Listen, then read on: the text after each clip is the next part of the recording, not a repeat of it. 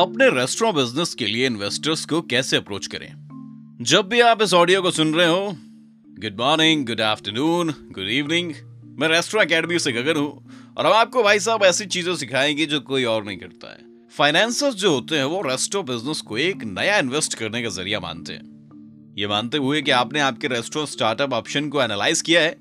मेरी एडवाइस आपके लिए ये है कि आप एक नए बिज़नेस के अपने विचार के साथ इन्वेस्टर्स को खुद अप्रोच करें। एक आइडियल इन्वेस्टर जो होता है, उसको रेस्टोरेंट इंडस्ट्री के बारे में पैशनेट होना चाहिए, जिसका मतलब है कि वो जानता हो कि आपके बिज़नेस से रिलेटेड क्या क्वेश्चन आपसे पूछना है।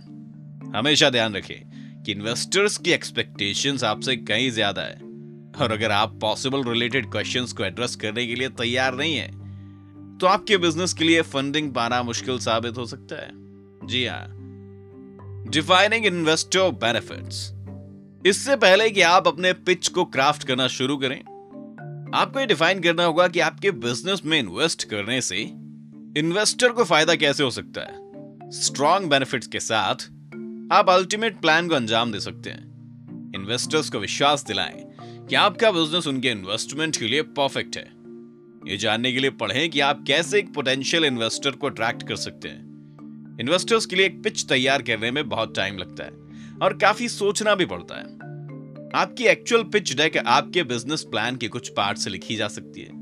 लेकिन आपको उनके आंसर्स तैयार करने के लिए बहुत सावधानी से अपने फाइनेंसेस को चेक करना होगा। निवेशकों को ऑफ़र करने के लिए इन चीज़ों पर ध्यान दें।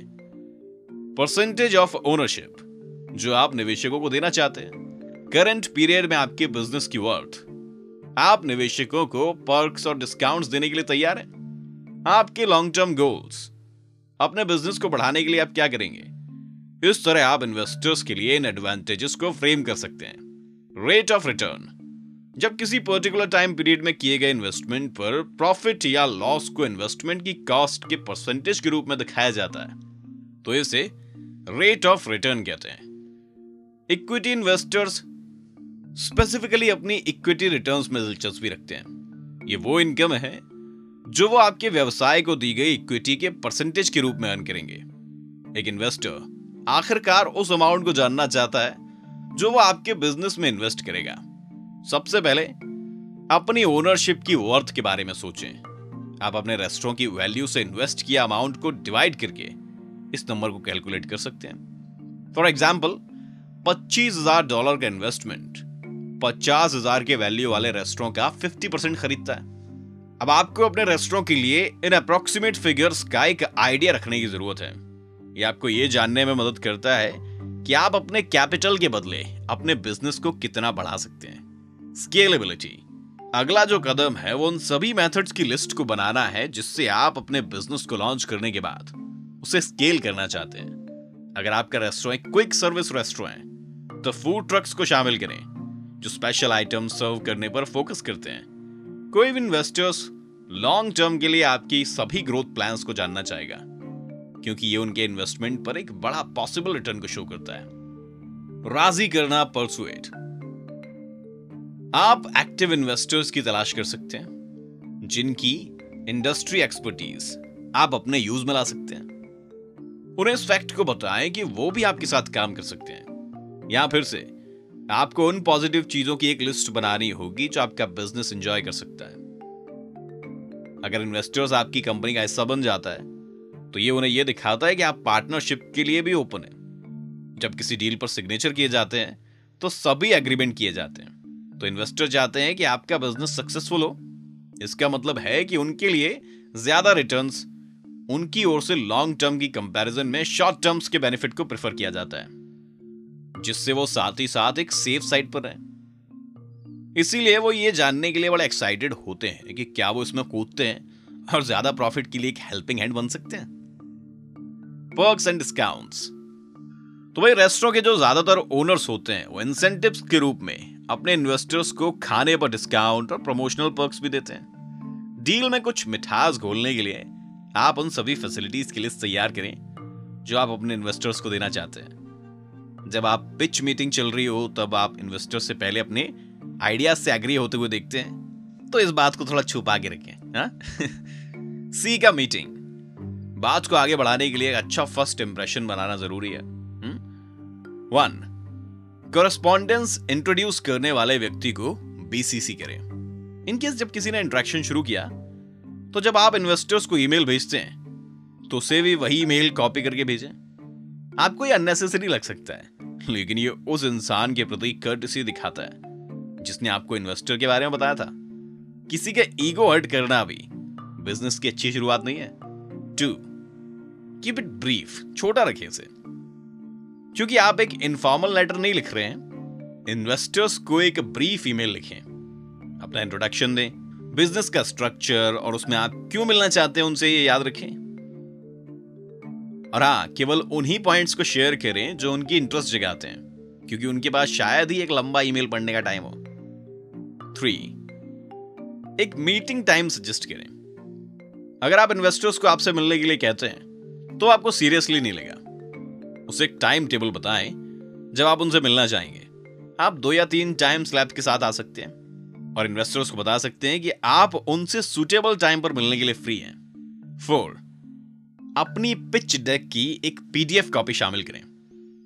अपनी पिच डेक की कॉपी को एक पीडीएफ फ़ाइल के रूप में मेल करके अटैच करें और ड्रॉप बॉक्स डाउनलोड करने से बचें।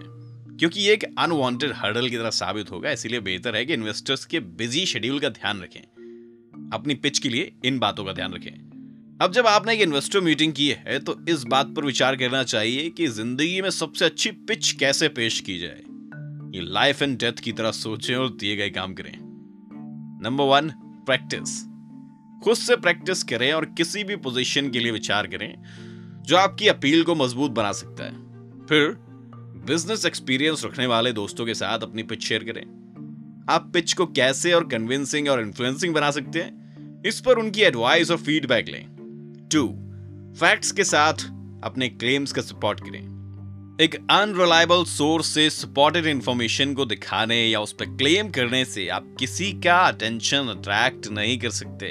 जी हाँ तो बस इसकी श्योरिटी लें कि आपने अपने हर क्लेम्स के साथ अवेलेबल फैक्ट्स को मैच किया है और उन क्लेम्स और फैक्ट्स के बीच एक लिंक को स्टैब्लिश करने के कारण उन्हें एक इमेज देने की कोशिश की है और फैक्ट्स के बीच एक लिंक को स्टैब्लिश करने के कारण। उन्हें एक इमेज देने की कोशिश करें जो इंसान के दिमाग में डायरेक्ट क्लिक करती है बिल्कुल। थ्री स्पॉट अ प्रॉब्लम एक प्रॉब्लम पहचाने। उसका सोल्यूशन दें। And unique selling proposition investor को क्लियर डिटेल्स दें कि आप क्या चाहते हैं। इसमें बाज़ार में मौजूद अपॉर्चुनिटीज़ भी शामिल हैं। आप कैसे बाज़ार में प्रॉफिट लेने जा रहे हैं और आपका बिज़नेस आपके कॉम्पिटिटर से अलग कैसे है? क्या आप इसे 15 सेकंड से भी कम शब्दों में लिख सकते हैं? सोचिए। फोर अपने बाज़ार की नॉलेज दिखाएँ। आप उस बाज़ार के बारे में कितना जानते हैं, जहाँ आप बेच रहे हैं या बेचने जा रहे हैं? इन्वेस्टर्स आपकी पिच के लिए अट्रैक्ट होगा या नहीं? ये इस बात पर डिपेंड करता है कि आप बाज़ार से कितनी अच्छी तरह वाकिफ हैं। गैप्स को क्लियर करने के लिए इसमें इनफ टाइम इन्वेस्ट करें और प्रेजेंटेबल आंसर की गारंटी दें, क्योंकि इन्वेस्टर्स उसी टाइम आपकी कमियों की पहचान कर लेगा। फाइव क्या आपने एक इमोशनल कनेक्शन बनाने के बारे में सोचा? आपके इन्वेस्टर्स ना केवल आपके बिज़नेस में, बल्कि आप में भी कैपिटल इन्वेस्ट कर रहे हैं। इन्वेस्टर्स की एनालिटिकल और प्रैक्टिकल आँखों में सच्चाई दिखाई देती है। उसी टाइम उन्हें दिखाएँ कि आप बिज़नेस को लेकर कितना पैशनेट हैं। ये उनके साथ एक इमोशनल कनेक्शन बनाता है और वो आपको तब याद करेंगे जब इन्वेस्ट करने के लिए किसी बिज़नेस में ज़ीरो हो। क्या आप उनके पास से रिलेट करने के लिए कनेक्शन सेटअप कर सकते हैं? उन्हें इन्वेस्टर होने के प्लस पॉइंट के बारे में बताएँ। उन्हें समझाएँ कि कैसे हमारे रेस्टोरेंट में इन्वेस्ट करना उनके लिए एक स्मार्ट चॉइस हो सकती है। प्रेजेंटेशन देते टाइम अपने शब्दों को जितना हो सके कॉम्पैक्ट रखें, लेकिन अपने फाइनेंसिस के बारे में इनफ इंफॉर्मेशन के साथ खुद को प्रेजेंट करें।